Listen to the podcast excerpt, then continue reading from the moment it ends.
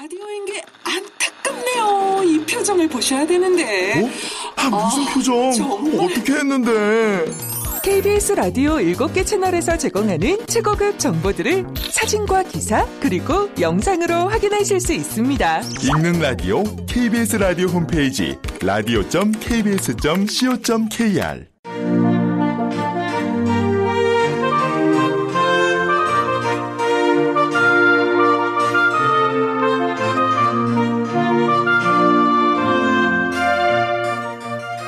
라디오 문학관,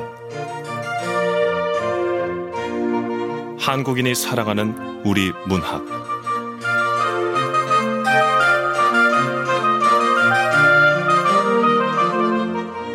안녕하세요. 아나운서 태경입니다. 라디오 문학관, 오늘 함께 하실 작품은 정용준 작가의 설릉산책입니다. 정용준 작가는 천구백팔십일 년 광주에서 출생했고 이천구 년 현대문학 신인상에 단편소설 굿나잇 오블로가 당선되면서 작품 활동을 시작했습니다. 소설집으로 가나, 우리는 혈육이 아니냐, 장편소설 바벨이 있습니다. 이천십일 년, 이천십삼 년 젊은 작가상을 수상한 바 있고, 오늘 소개하는 작품도 이천십육 젊은 작가상 수상작입니다. 케이비에스 라디오 문학관, 한국인이 사랑하는 우리 문학. 정용준 작가의 설릉 산책, 지금 만나보시죠.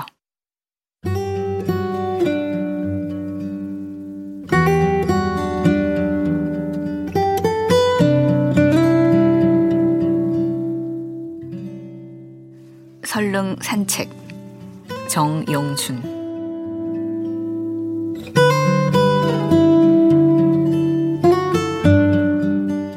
은색 세단이 약속 장소인 설릉역 근처 카페에 도착한 시각은 오전 아홉 시였다. 아홉 시에 만나기로 했는데 일 분의 오차도 없었다. 정확하군. 그게 그들을 본 내 첫인상이었다. 뭔가 분명하고 단호하고 애누리 없는 하루가 될 것 같은 예감도 함께 들었다. 흰색 블라우스에 남색 스커트를 입은 중년의 여자가 꼬챙이처럼 가늘고 긴 남자의 팔목을 붙잡고 뒷좌석에서 내렸다. 불안정한 자세로 서서 열한 시 방향으로 시선을 고정하고 있는 남자는 나보다 한 뼘 정도 키가 컸고 몸무게는 육십 킬로그램도 나가지 않을 것 같았다. 스무 살이라고 알고 있었지만 얼굴만 놓고 보면 나이가 가늠되지 않았다.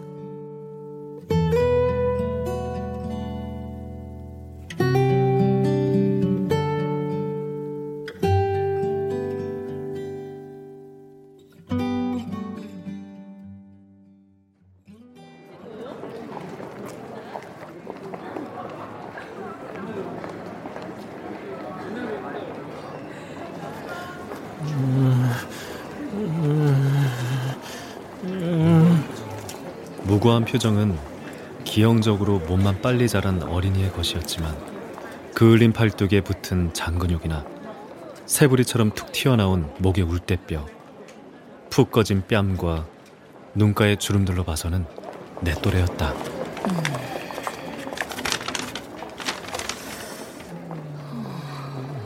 네. 여자는 이력서를 꼼꼼히 읽어보더니 고개를 가볍게 두어 번 끄덕거렸다.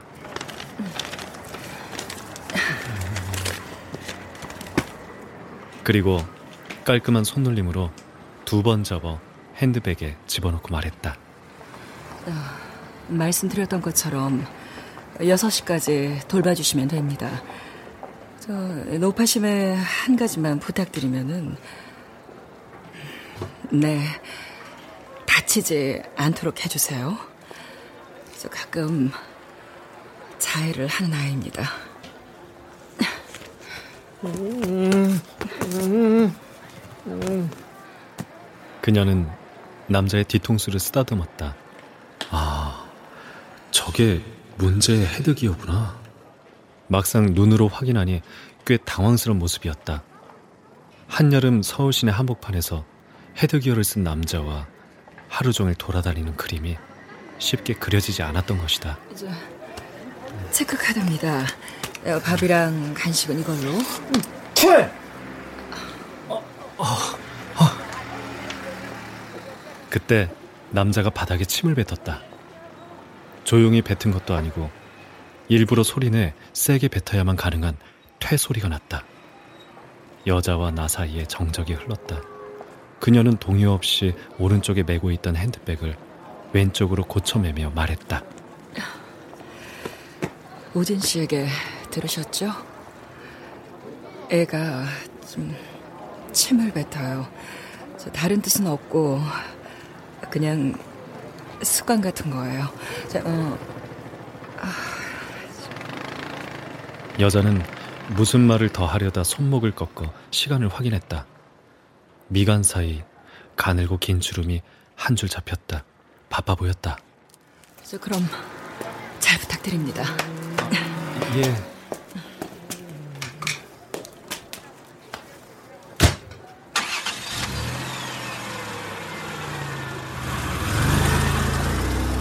그녀는 부탁한다는 짧은 인사와 함께 남자의 등을 두 번 두드리고 차에 탔다.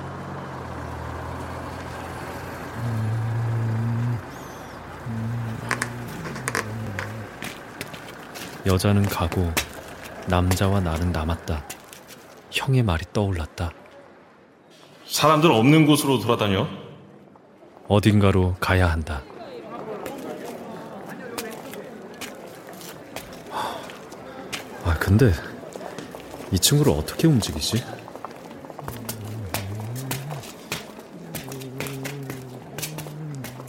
그는 내 쪽으로 눈길 한번 주지 않고 다섯 걸음 정도 뒤에 서서 몸을 꼬아댔다. 발끝으로 계속 바닥을 두드리며 패턴을 파악하기 힘든 복잡한 형태로 머리를 움직였다. 가늘게 찢어진 쌍꺼풀 없는 눈, 입은 조그맣고 윗입술이 약간 말려 올라갔다. 목까지 단추를 채운 초록빛이 도는 체크무늬 반팔 셔츠와 베이지색 칠부 팬츠, 네이비 블루 스니커즈, 복숭아뼈 밑으로 라인이 내려간 발목 양말까지 나무랄 데 없는 깔끔한 패션이었다. 한눈에 봐도 극진한 보살핌을 받고 있다는 것을 알 수 있었다. 하지만 머리에 쓴 헤드기어와 무거워 보이는 보라색 백팩은 아무리 봐도 이상했다.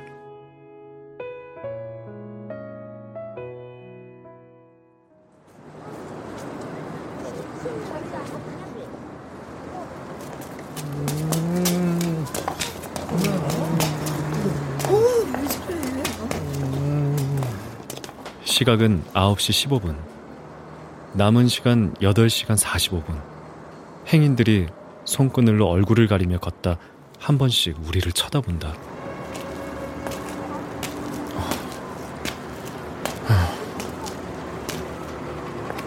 앞서 걸으면 그가 따라올 것이다 라고 기대한 것은 아니지만 그래도 앞서 걸어봤다. 그는 꼼짝도 안 했다. 나는 어떻게 해야 할지 몰라 멀뚱히 서 있다가 우진이 형이 준 쪽지를 꺼내 펼쳤다.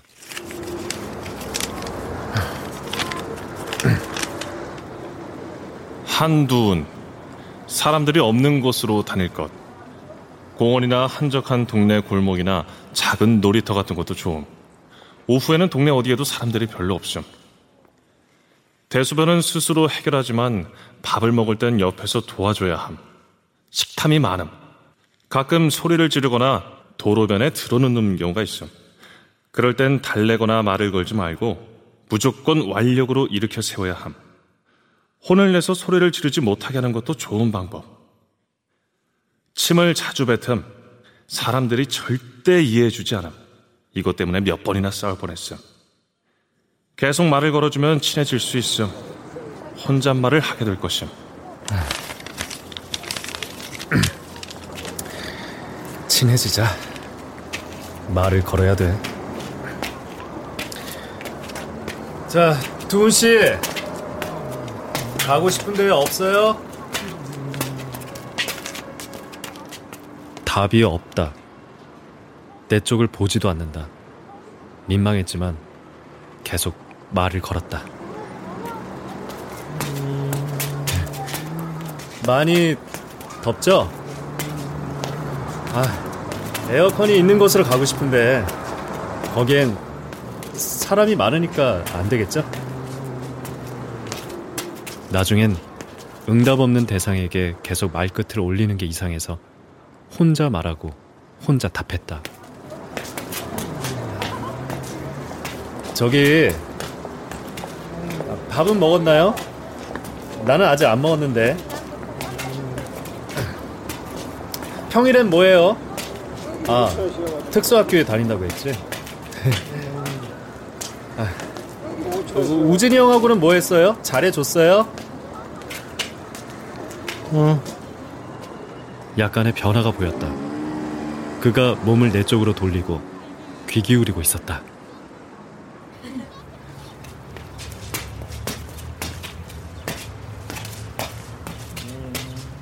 두 시간쯤 걸었을까. 아홉 시 오십사 분?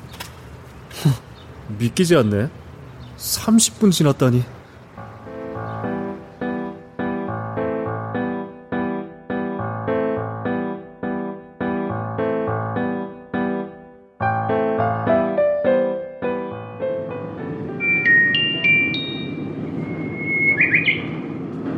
이번 정차할 역은 설릉, 설릉역입니다. 내리실 문은 왼쪽입니다. 설릉역에 설릉이 있다니. 설릉이 있으니까 설릉역도 있는 것이겠지만 나는 이 사실이 낯설었다. 도시의 비밀 하나를 발견한 것 같았다.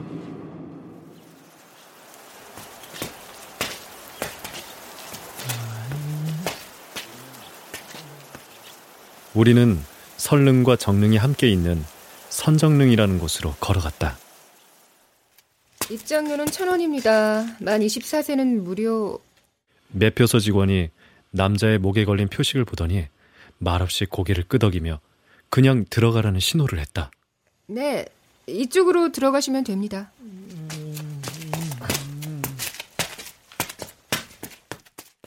한두우는 여기가 마음에 드는 눈치다.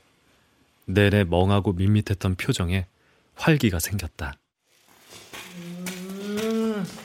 음, 음, 음, 음, 음.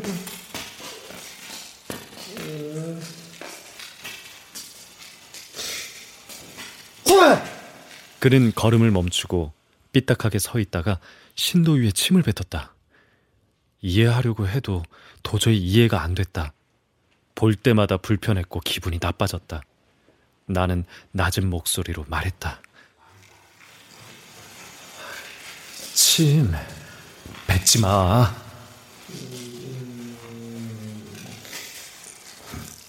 돼! 어? 돼! 어? 그는 내 눈을 물끄러미 보며 보란 듯이 침을 연달아 두 번 뱉었다. 퇴, 퇴하는 그 소리는 창문을 깨는 두 발의 쇠구슬처럼 마음의 안쪽을 강하게 타격했다. 나는 말없이 그를 노려봤다.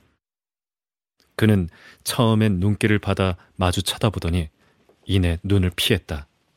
그때 두 무리의 사람들이 걸어왔다.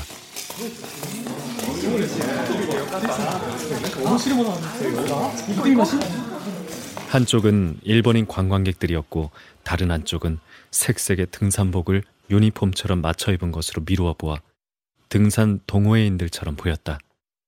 나는 한쪽으로 비켜서며 말했다. 둔씨, 둔씨, 내려와요. 아이, 내려오라니까. 그는 움직이지 않았다.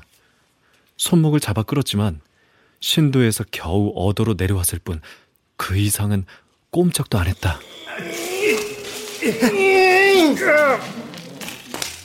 도리어 힘을 주고 팔을 비틀어 손을 빼냈다. 사람들은 두 갈래로 나뉘었다. 우리는 그 사이에 끼어 오도가도 못하고 잠시 서 있어야 했다.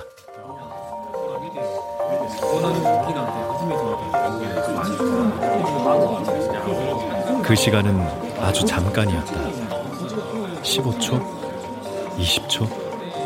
길어도 삼십 초가 넘지 않았을 것이다.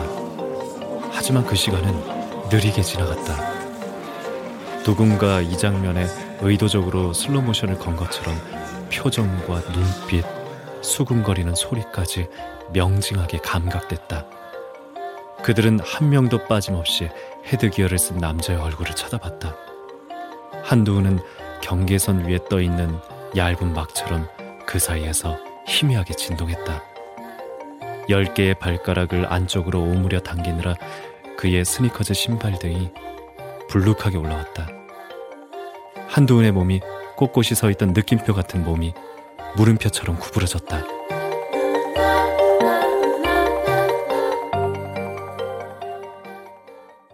이틀 전 우진이 형에게 문자가 왔다. 토요일 아홉 시부터 여섯 시 아이돌 보기 할래? 뭔데 시급이 만 원이야? 힘든 일은 아닌데 그 정도 받을만해. 아이 보는 일을 내가 어떻게 해? 아, 보통 아이가 아니야. 설명을 듣고 거절했다. 형은 당황하는 눈치였다. 하루에 구만 원을 벌 수 있는 매력적인 알바라 할지라도 정체불명의 일을 할 순 없었다. 절대로 놓쳐서는 안 되는 주말 알바거든. 근데 이번 주에 내가 일이 있어서 할 수 없는 상황이야. 그리고 이게 어려운 일은 없는데 아무래도 사람 상대하는 일이라 짜증나는 일이 많아. 애가 좀 특별하잖아. 이상한 놈들한테 맡기면 나쁜 일 많이 당할 거야. 응? 나쁜 일? 아? 아니 그러니까 그게 예를 들면은 아 그래 어 콜라에 수면제 타서 하루 종일 재우는 놈도 있고 집에 데리고 가서 방에 가둬놓고 자기 할 일 하는 놈들도 있어. 그래서 아무한테나 맡기면 안 돼. 하루만 나를 봐서라도 도와줘. 그냥 하루만 같이 있어줘. 뭐 어디를 가도 되고 그냥 앉아만 있어도 되는 거고.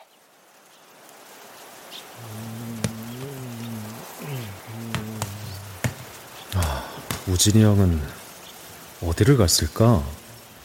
무엇을 했고 무슨 이야기를 했을까? 한두우는 평생 나 같은 사람들을 몇 명이나 만났을까? 후, 이제 앞으로 다섯 시간 삼십 분 남았네. 두은 씨, 우리 이제 뭐 할까? 난 집에 가고 싶다. 밥. 어? 뭐라고? 어, 지금 말했지? 두은 씨 지금 뭐라고 한 거야? 뭐랬어? 밥. 밥? 아, 그래, 그래. 밥. 아이고, 아니, 생각해보니까 밥을 안 먹었네. 어. 그는 그걸 이제 알았냐는 듯이 인상을 찌푸리며 자리에서 일어났다. 우리는 선정릉 근처에 있는 일식집에 들어갔다.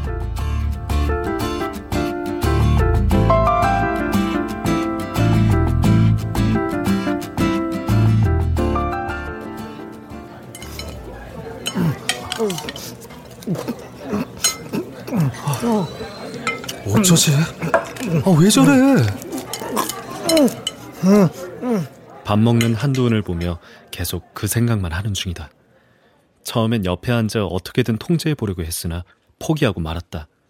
음식을 뺏거나 포크 든 손을 잡으면 흥분하며 소리를 질렀다. 선생님,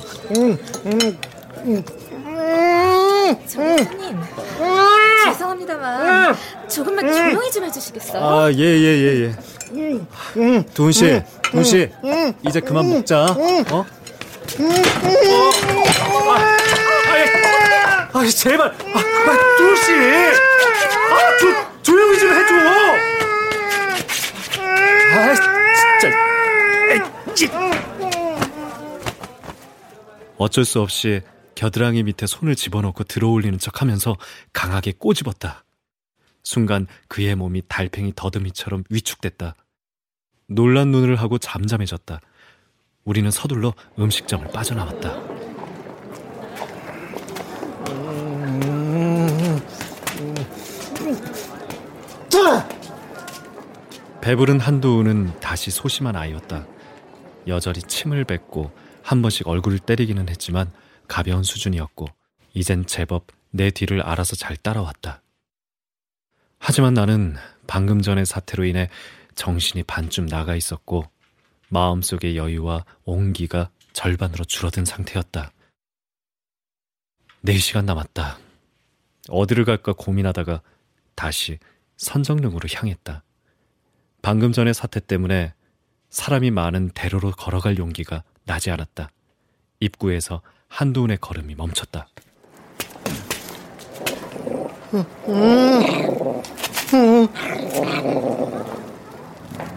목줄이 풀린 치와아가 서 있었다. 그는 순식간에 얼굴이 굳어졌고 표정에는 두려움이 보였다.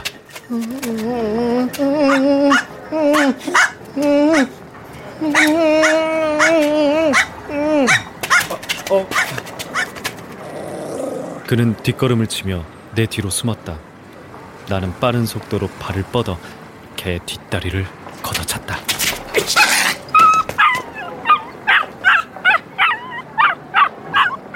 치와와는 킹하고 비명을 지르고 등을 돌려 주인에게 돌아갔다. 한두우는 그것이 무척 마음에 들었던 것 같다. 한참 동안 뚫어지게 나를 쳐다보더니 음... 대뜸 내 손을 잡았다.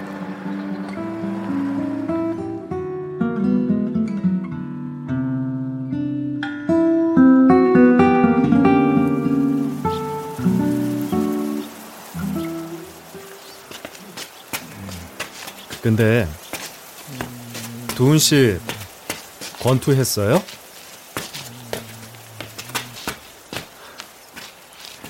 야, 너는 왜 밥 말고 다른 말을 안 해? 아, 왜? 왜 그래? 어디 불편해?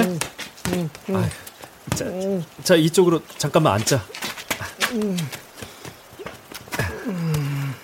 아, 왜 가방이 무거워? 아, 아, 어우, 왜 이렇게 무거워? 어. 아유, 도대체 뭐가 된 거야? 물병 세 개, 양장된 책이 일곱 권, 이름 순서대로 책장에서 빼온 것 같네. 어? 아니, 아령은 왜? 야, 이거 아령 무게만도 이 킬로그램은 되겠네. 아. 어, 우진이 형. 어디야?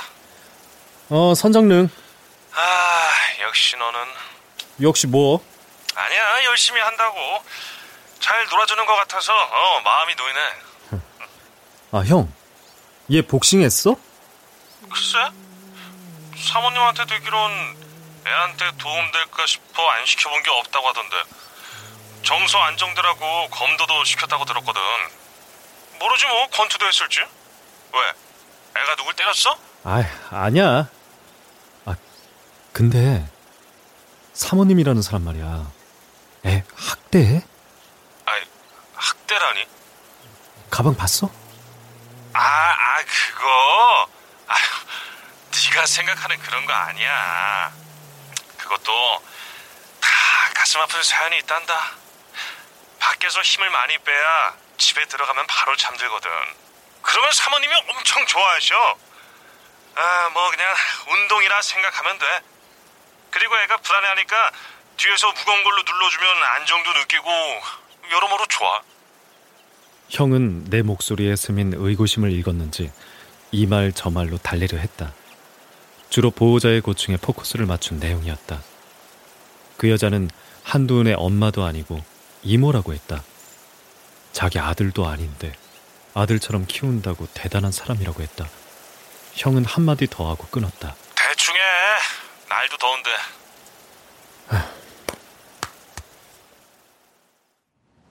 한두운을 데리고 장애인 화장실로 들어갔다. 자, 요거 벗고.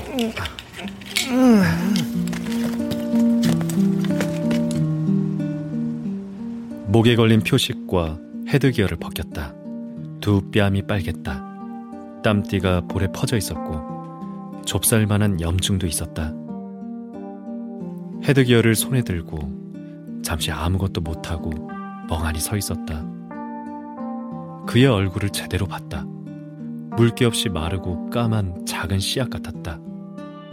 머리카락은 군데군데 눌리고 뭉쳤는데 곳곳이 동전 모양으로 하얗게 새어 있었다. 나는 그의 목덜미를 부드럽게 잡고 소누물을 만들어 물을 담아 뺨에 끼얹었다. 자, 다 했어요, 다 했어. 자.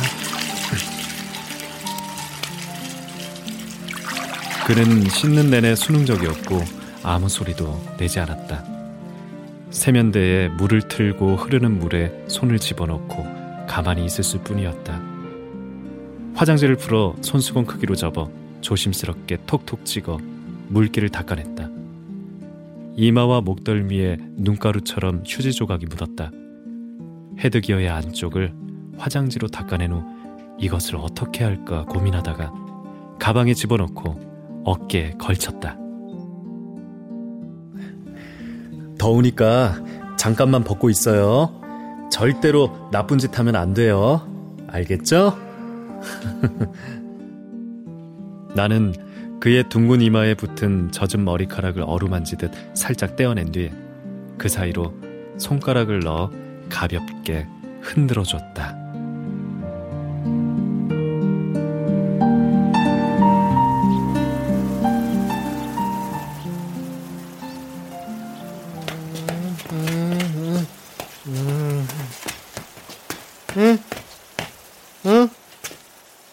한두운의 발걸음이 경쾌하고 빨라졌다. 두리번거리며 주변을 살폈다. 그러다 뭔가를 지시했다. 손가락이 가리킨 것을 보면 별것도 아니었다. 어? 응, 응, 어? 응. 어? 버려진 매듭? 아까는 돌 위에 올려져 있는 돌이더니 저게 뭐가 신기하다는 거야? 응. 응. 아휴, 한쪽이 부서진 이어폰. 어? 매미. 한 번 말문이 트이자 멈추지 않았다. 녹음된 음성 파일이 재생되듯 그는 일정한 리듬과 운율로 말했다. 시의 한 구절 같기도 했고 멜로디 변화가 없는 노래 같기도 했다. 오리나무, 화살나무, 자귀나무, 전나무. 그는 나무가 친구라도 되는 듯 편하고 부드럽게 이름을 불렀다. 이게 가능한가? 나는 한두운의 뒤를 따라가며 핸드폰으로 자폐, 정신지체라는 단어를 검색했다. 연관 검색으로 나온 천재 자폐와 서번트 신드롬도 함께 검색했다. 사례가 다행했고 그것과 관련된 지식이 없어 잘 이해할 순 없었지만 어쨌든 가능하단 소리였다. 음, 음. 두은 씨 스텝이 나비를 닮았네? 나비, 파피용. 응? 파피용. 어? 파피용? 와, 불어 발음 좋네. 나 불어 전공했는데. 아이, 근데 지금 이러고 알바나 하고 있다. 음... 나는 한두운과 나란히 걸었다. 내가 프랑스어과 대표 권투 선수였어. 음... 자, 권투, 어? 음... 프랑스어과 대표 선수가 나였다고. 권투를 잘해서가 아니고 남자가 나밖에 없기 때문이었지. 내 상대는 러시아과였는데 딱 봐도 만만해 보이는 약골이었어. 내가 아무리 권투를 못해도 쟤는 이길 수 있겠다 싶었는데 아니, 상대도 나랑 비슷한 생각을 했나봐. 표정에 자신감이 있더라고. 팽팽한 경기였어. 팽팽하게 못했지, 수준이 비슷했으니까. 근데 진짜 경기는 링 밖에서 이루어졌어. 열광적이고 무시무시한 응원전이었지. 프랑스에서 파피용 파피용 하며 파피용. 러시아에서 우비자 우비자 했어. 아, 내가 파피용이었고 상대가 우비자였는데 결과적으로 파피용이 판정으로 졌어. 아휴, 파피용이 프랑스어로 무슨 뜻인지 알아? 나비야, 나비처럼 날아 벌처럼 쏘는 알리를 염두에 둔 응원 같은데, 아 그게 뭐야, 권투 선수한테 나비라니. 지금 생각해보니까 내가 진 건 순전히 응원 탓이다. 나중에 알게 된 사실이었지만 우비자는 러시아 말로 살인자라더라고. 아이고, 별명이 이 정도는 됐어야지. 나비가 뭐냐, 나비가 나비가 살인자를 어떻게 이겨. 근데 도훈씨 걷는폰 보니까 아휴, 그때 생각이 나네. 음... 음. 여차하면 놓칠 뻔한 작은 미소가 고요히 떠올랐다 빠르게 사라졌다. 이 생각은 스스로 생각해도 상당한 비약이었지만 나는 그가 내 마음을 꿰뚫어 본 다음에 웃은 것이라는 근거 없는 판단을 했다. 응답하는 눈빛이랄까? 그런 생각이 들자 기분이 좀 이상해졌다. 어, 뭐야, 도훈씨? 나 비웃었어? 나는 왼손으로 잽을 날렸다. 그는 고개를 살짝 꺾어 피했다. 이번엔 힘을 실어 스트레이트를 날렸는데 몸을 뒤로 쭉 빼더니 그것도 피하는 것이었다. 눈빛이 진지했고 주먹에서 시선을 떼지 않았다. 마치 주먹과 자신 사이에 필연적인 거리가 존재한다는 듯 예민하게 거리를 유지했다. 나는 머쓱한 기분에 주먹을 내리고 고개를 푹 숙였다. 숲속으로 낮이 사라지고 있다. 나무에 등을 기대고 서 있는 한두운에게는 그림자가 없다. 윤곽선도 없고 희미한 얼룩 같은 것도 없었다. 곰곰 생각하니 걷는 내내 그림자를 본 기억이 없다.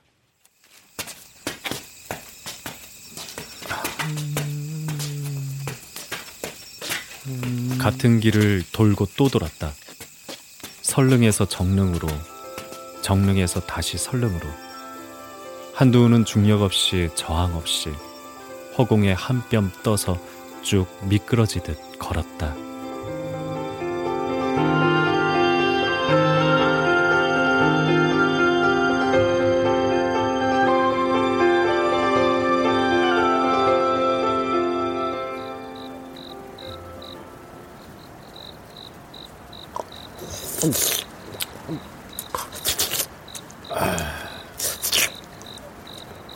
다섯 시 반 선정릉을 나와 동네를 한 바퀴 돌고 근린공원 앞 편의점 플라스틱 의자에 앉았다.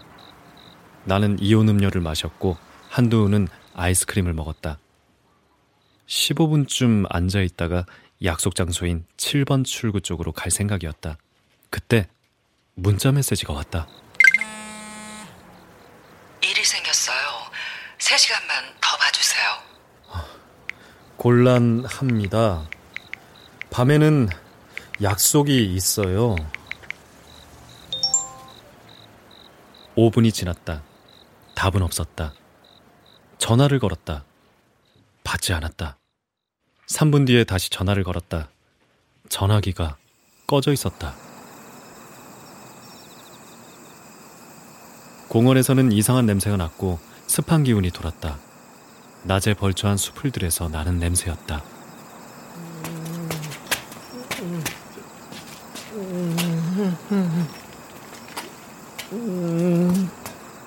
내 기분이 갑자기 달라졌다는 것을 한두우는 감지했다. 계속 곁눈으로 내 눈치를 살폈다. 음, 오리나무, 화살나무, 자귀나무, 전나무. 아, 좀 조용히 해. 오리나무. 불쑥 짜증이 났다.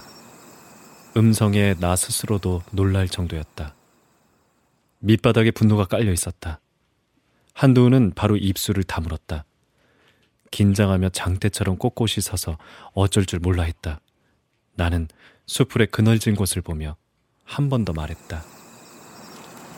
아, 아, 좀 시끄럽다고.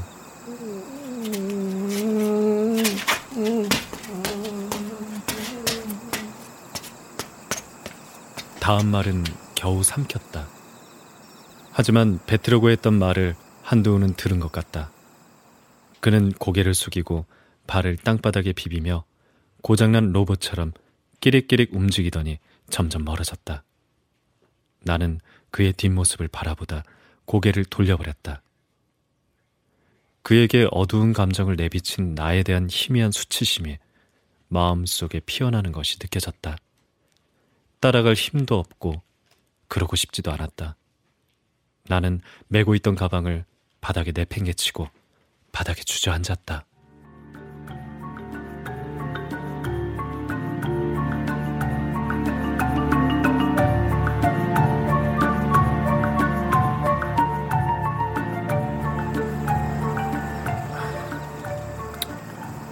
어? 어? 어, 도훈 씨. 도훈 씨. 아, 한두훈! 정신을 차리고 보니 한두훈이 보이지 않았다. 불안했고 걱정이 됐다. 나는 정신없이 뛰어다녔다. 그런데 놀이터 쪽에 한 무리의 사람들이 몰려있는 게 보였다. 순간 저 한가운데 한두훈이 있을 것이라는 직감이 들었다. 네 명의 청소년들이 그를 둘러싸고 있었는데 딱 봐도 불량스럽고 위험해 보이는 친구들이었다. 아유, 저, 저, 저기, 아, 뭐, 무슨 일이에요? 예? 왜, 왜, 왜, 왜 그러세요? 아, 저 자식이 우리한테 침을 뱉잖아요. 아, 아, 저기, 이 친구는 정상이 아니에요. 그러니까 이, 이해해 주세요, 예? 아니, 침을 뱉었다니까요? 아. 아, 그건 저 기분이 나빠서가 아니고요. 아, 그러니까 습관 같은 건데. 자! 아, 어, 어, 어, 아이씨, 저 자식 운동화에 떨어졌잖아. 어. 한두우는 피했다. 놀라거나 초조해하지 않는 가벼운 회피였다. 옆에 있던 다른 청소년들도 주먹을 날렸는데 그것도 피했다. 그네를 타고 있던 민머리 소년이 팔짱 낀 팔을 풀고 자리에서 일어났다. 그가 자세를 잡자 한두운도 자세를 잡았다.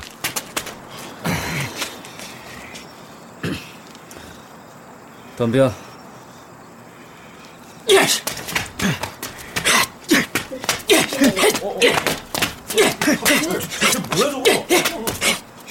그는 이를 악다물며 깊숙하게 파고들어 펀치를 날렸다. 하지만 한두운은 아슬아슬하게 그것들을 다 피했다.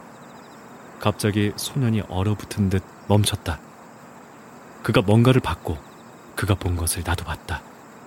한두훈이 가드 뒤에 숨어 엄청난 살기를 뿜으며 그를 노려보고 있었다. 야, 가자. 어, 어, 뭐야? 왜 그래? 아, 아, 아.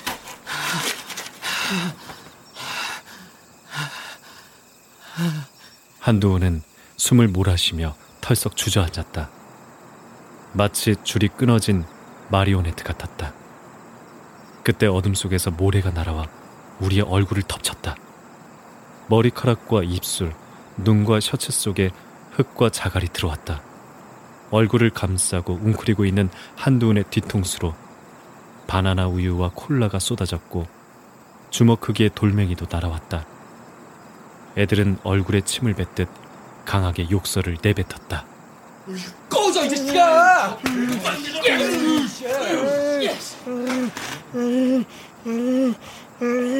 한도우는 주저앉아 무릎 속에 얼굴을 파묻었다. 물 속에 얼굴을 집어넣고 숨을 참는 사람처럼 그는 잠겨 있었다. 나는 그의 머리카락에 묻은 흙과 오물을 털어내고 어깨를 손바닥으로 문지르며 안정시켰다. 그의 몸은 떨고 있었다. 잠시 뒤 나는 그것이 심장이라는 것을 알게 됐다.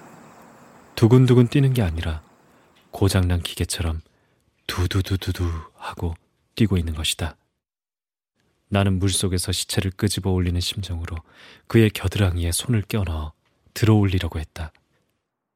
한두우는 두 손으로 나를 밀치며 스스로 일어섰다.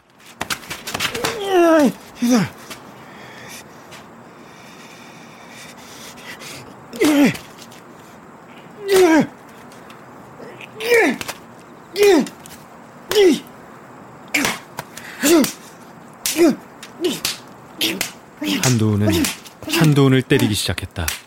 그냥 툭툭 치는 게 아니라 상대방을 다운시키겠다는 의지가 실린 정확하고 강한 펀치였다. 아, 그만해! 그만! 어? 아, 제발! 제발 그만해!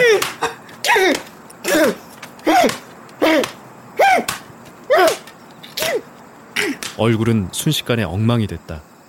뺨에 붉은 멍이 들고 눈 주위가 부풀어 오르고 광대뼈 근처가 찢어져 출혈이 생겼다. 나는 달려가 팔을 붙잡았다. 하지만 그는 링에 선 복서였다. 나는 뒤에서 허리를 껴안았다. 그리고 소리를 질렀다.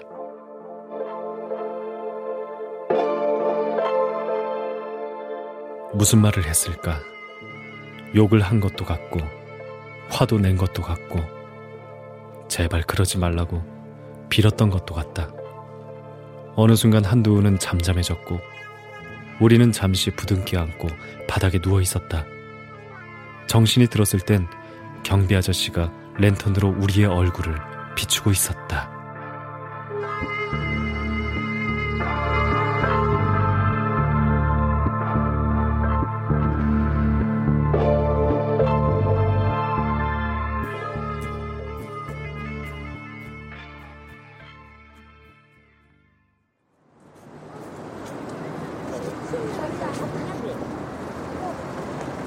우리는 바쁘게 걷는 사람들 속에서 꼼짝도 않고 서 있었다. 어둠 속에 가로등 불빛과 맹렬하게 스쳐 지나가는 자동차의 헤드라이트 속에 사람들의 수다, 카페와 빵집에서 들리는 음악 소리, 시선들과 호기심, 알 수 없는 감정이 깃든 눈동자들 속에서 그저 서 있었다. 미안해요. 한두운의 보호자는 미안한 얼굴을 하고 아홉 시에 나타났다. 그녀는 한두운의 얼굴을 확인하고 곧바로 내게 다가와 성난 음성으로 물었다. 어떻게 된 거예요? 아, 저 그게 보호대는 그러니까... 어디 있어요? 가, 가, 가방이... 그러고 보니 가방이 보이지 않았다. 미안했다. 아니, 억울했다. 제가 그렇게 부탁했잖아요. 다치지 않게 해달라고. 어, 그렇게 부탁했는데 어머 이게, 이게 뭐예요. 어, 이렇게 사는 게 얼마나 힘든 줄 알아요. 어, 나보고 뭘 어떻게 알아버리는 거예요.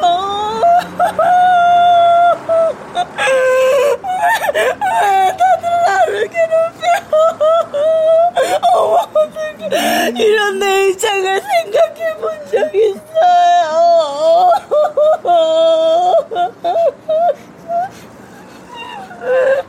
한도우는 웅크리고 앉아 몸을 떨었다. 눈을 질끈 감고 입술을 달싹였다. 나는 다 알 것 같았다. 그녀가 얼마나 힘든지 왜 이렇게 화가 많이 났는지도 알 것 같았다. 하지만 네? 뭐라고요? 조용히 좀 해요.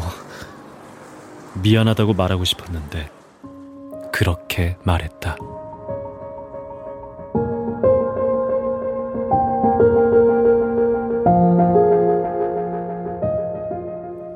정말 머리가 너무 아팠다. 그녀는 한참 동안 나를 노려보더니 가방에서 핸드폰을 꺼냈다. 등을 돌려 저만치 떨어진 곳으로 걸어가며 누군가와 통화를 했다. 한두우는 고개를 돌려 물끄러미 나를 봤다. 나도 한두운을 그렇게 봤다. 우리는 잠시 비오는 날에 송곳니 없는 동물들처럼 눈을 마주하고 가만히 있었다. 아까의 무섭던 눈빛이 아니었다.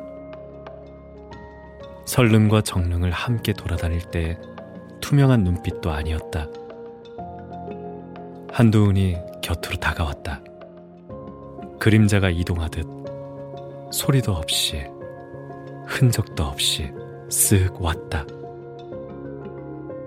그의 얼굴이 엉망이었다. 내가 때린 것도 아닌데 내가 때린 것처럼. 보는 것만으로도 숨이 차 쥐고 있는 주먹에 더 힘을 줬다. 주먹 속으로 뭔가가 쑥 들어왔다. 음...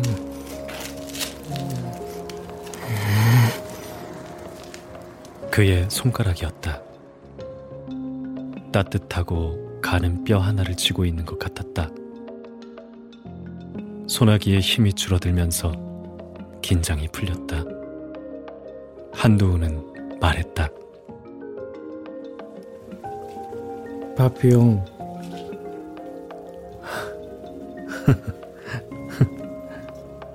조금 어이가 없어서 헛웃음이 났다. 발음이 너무 좋았던 것이다. 그는 표정 하나 바뀌지 않고 뚫어지게 나를 쳐다보더니 곧 손가락을 빼내고 제자리로 돌아갔다.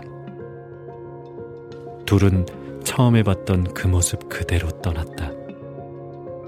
여자는 조카의 팔목을 붙잡고 걸었고 한두우는 이상한 스텝으로 한 발 뒤에 서서 삐걱삐걱 걸어갔다.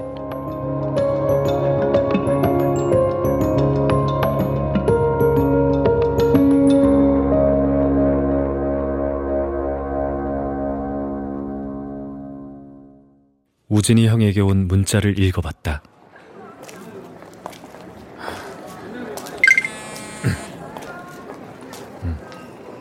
내가 너 믿고 하루 부탁한 건데 그걸 망쳐? 어려운 것도 아니고 내가 뭘 했어? 애 다쳤다며? 이거 보면 빨리 전화해. 전화를 할까 하다가 무슨 말을 해야 할지 몰라 관두기로 했다. 사과를 하기에도 화를 내기에도 뭔가 애매한 상태였다. 실은 미안한 마음도 없고 분노 같은 것도 없었다. 다만 피곤할 뿐. 말하기가 너무나 귀찮을 뿐. 이상한 하루였다. 분명 내게 일어난 일이지만 그 경험이 실제 같지 않았다. 속은 것도 같고 뭔가에 홀린 것도 같고. 집으로 걸어가면서 한두운 생각을 좀 했다. 음.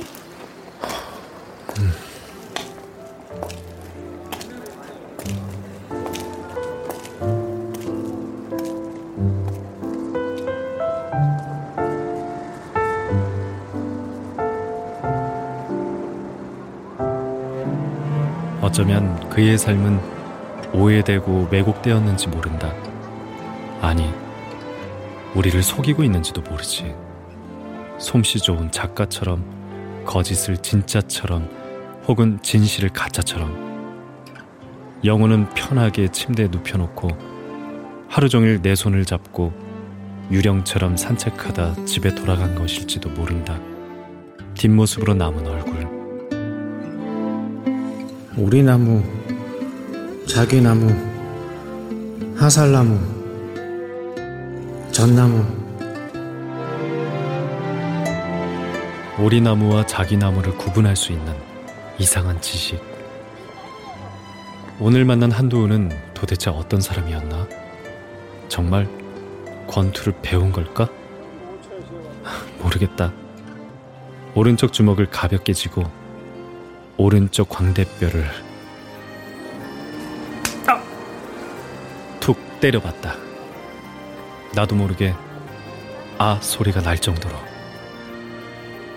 정말 아팠다.